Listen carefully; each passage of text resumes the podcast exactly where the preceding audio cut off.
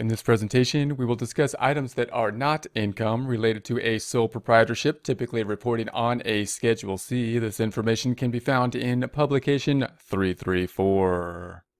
Items that are not income. In some cases, the property or money you receive is not income. And notice in these cases, that's typically what we were hoping for. That's hoping what we want because once again, thinking about our Schedule C, if we're on the income line, income will increase the net income calculation of income minus expenses, and that will result in us owing more taxes. So if there's something that we got money for that we don't have to include in income, and therefore possibly don't have to pay taxes on, then that would be a good thing. So we don't want to include something in income that we don't have to legally include in income.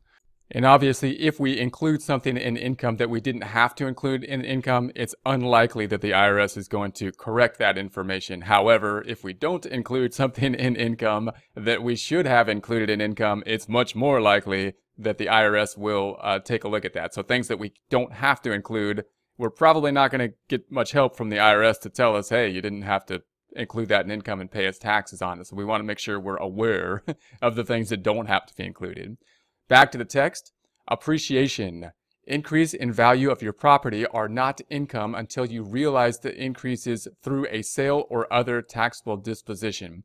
So when we have appreciation as opposed to depreciation, we don't typically have to record the appreciation. If things, you can think of something like your home appreciates in value, but in terms of business property, we have similar things that could go up in value as well. If our inventory goes up in value or if our equipment, let's say, goes up in value, then we don't have to report the increase in value typically until we sell it because that's when we're going to realize, in essence, the gain, the increase in that value.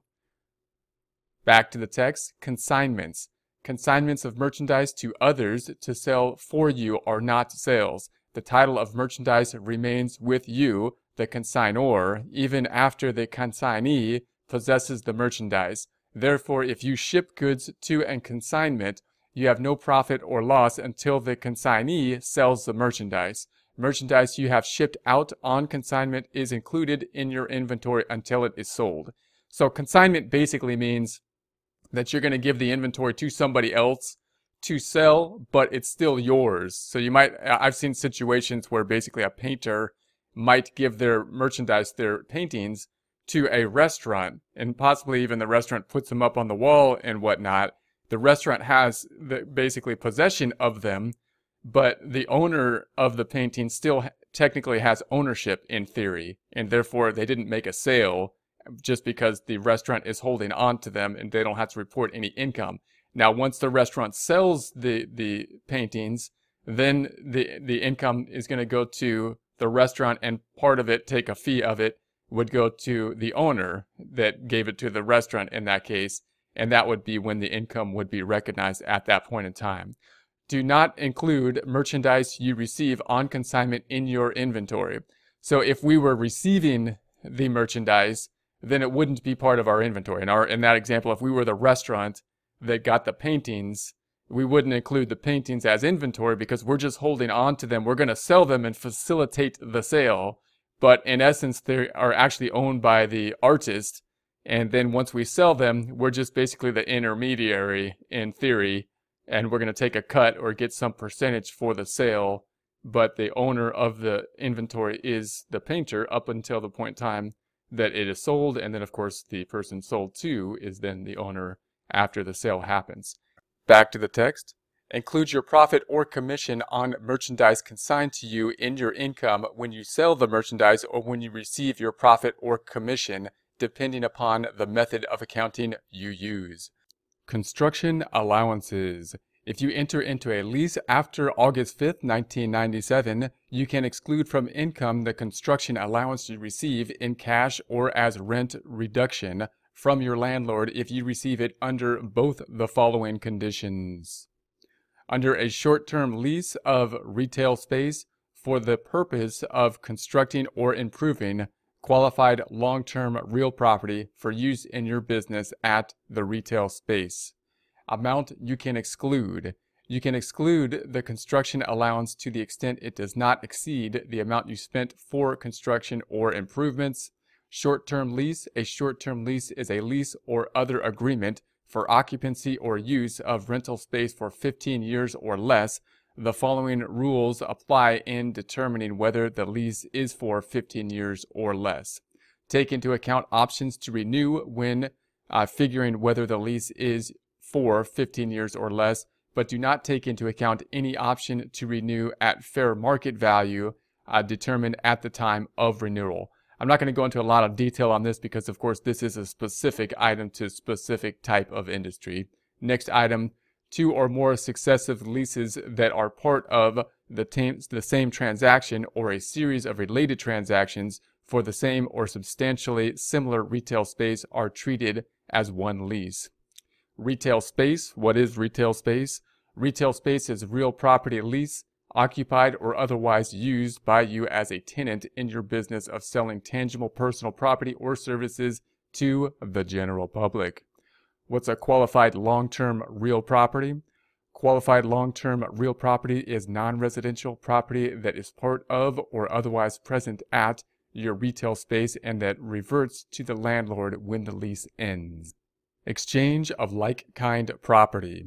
Generally, if you exchange real property used for business or held as an investment solely for other business or investment real property of like kind, no gain or loss is recognized. This means that the gain is for is not taxable and the loss is not deductible. See more information, uh, see Form 8824.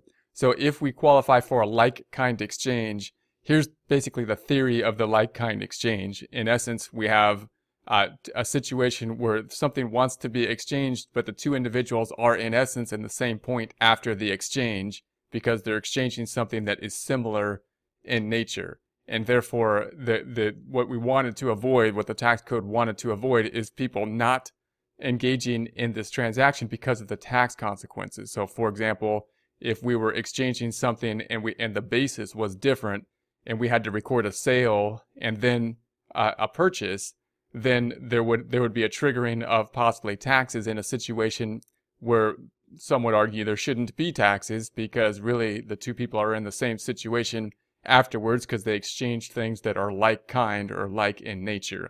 Uh, however, the elimination of the gain, of course, leads to people wanting to set up more transactions as a like kind transaction, so it gets somewhat uh, complicated. But if there's qualifications, if you can qualify for a like kind property, then it may be possible to have an exchange, and at which point there's no uh, gain recognized as if there was a sale and then a purchase, and instead possibly the basis would, of the property would just then be allocated to the new piece of property. So let's read through that one more time. Exchange of like kind property Generally, if you exchange real property used for business or held as an investment solely for other business or investment real property of uh, a like kind, no gain or loss is recognized. This means that the gain is not taxable and the loss is not deductible. For more information on that, you can go to, to uh, Form 8823. You can look at the form and you can go to the publications or you can look at the instructions for the form at the IRS website, irs.gov. Leasehold improvements. If a tenant erects buildings or makes improvements to your property, the increase in the value of the property due to the improvements is not income to you. However, if the facts indicate that the improvements are a payment of rent to you, then the increase in the value would be income. This one can be a little bit tricky, so let's go through this again because it gets into the relationship of the, the lessee and the lessor. So if we're renting property and we're getting payments of rents on the property, what if the person leasing the property has improvements to the property? And it really kind of depends on whether or not we basically asked or are benefiting from that improvement and therefore should we have to include it in income. Let's look at it again. If a tenant erects buildings or makes improvements to your property, the increase in the value of the property due to improvements is not income. So let's say they just they make improvements and you didn't you, they and they made improvements and it wasn't for rent or anything like that. They just improved the property. Well, that's going to increase the property value. And again, we wouldn't typically record the income if the increase in property value went up until the point in time we sold the property because that's when we're going to realize the gain of the increase in the property value. However, if the facts indicate that the improvements are a payment for rent to you, then the income uh, in value would be income. So if they, if they said we're going to make these improvements in replacement of rent, so this is going to be like our rent, we're going to have improvements. Well, then of course the value of the improvements is compensation or for rent. and that in that case, we would have to include it in uh, income. Back to the text. Loans, money borrowed through a bona fide loan is not income. So obviously, if we got a loan, you might it might look like income because if we were on, especially if we're on a cash basis, we look at our bank account, we're like, here's your deposit, it's income, we got money, but it's a loan, so we, we don't have, we really don't want to record the loan in income, even though we got money because of course we have to pay the money back. So make sure that if you if you got any loans, then typically even if we got money, we don't want to record the loan in income. We don't want to pay taxes on it we're already paying interest on it and we don't we don't need to be paying taxes on it as well. Uh, next item sales tax. State and local sales tax imposed on the buyer which were required to collect and pay over to state or local governments are not income. This one could be a little bit confusing too because note that when we sell things if we're subject to sales tax kind of like usage tax sales tax then uh, we have to charge a higher amount for that amount. So i mean if we if we said our sales price is $100 and then there's sales tax and whatever we have to charge 105 then we're going to say hmm we got 105 and if we just look at our deposits we're going to say hey we got 105 dollars. We should record that uh, as basically income.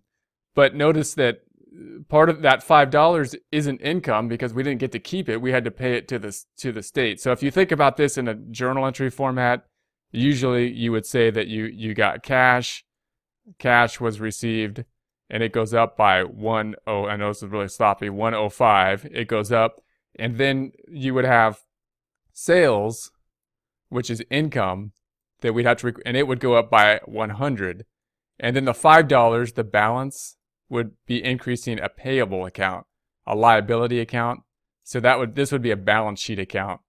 And so it wouldn't hit sales typically and then we would pay off that five dollars by decreasing cash and decreasing the payable. So in theory, if we did that correctly, we wouldn't be recording sales. I mean the um, the amount related to the sales tax in sales or income. But if you just go by and you go through and you just count all, all of the cash receipts you got, then it's quite possible that someone will uh, include the sales tax and possibly overstate sales, which we don't want to do. We don't want to overstate sales. We only want to report what we need to do on on income for taxes.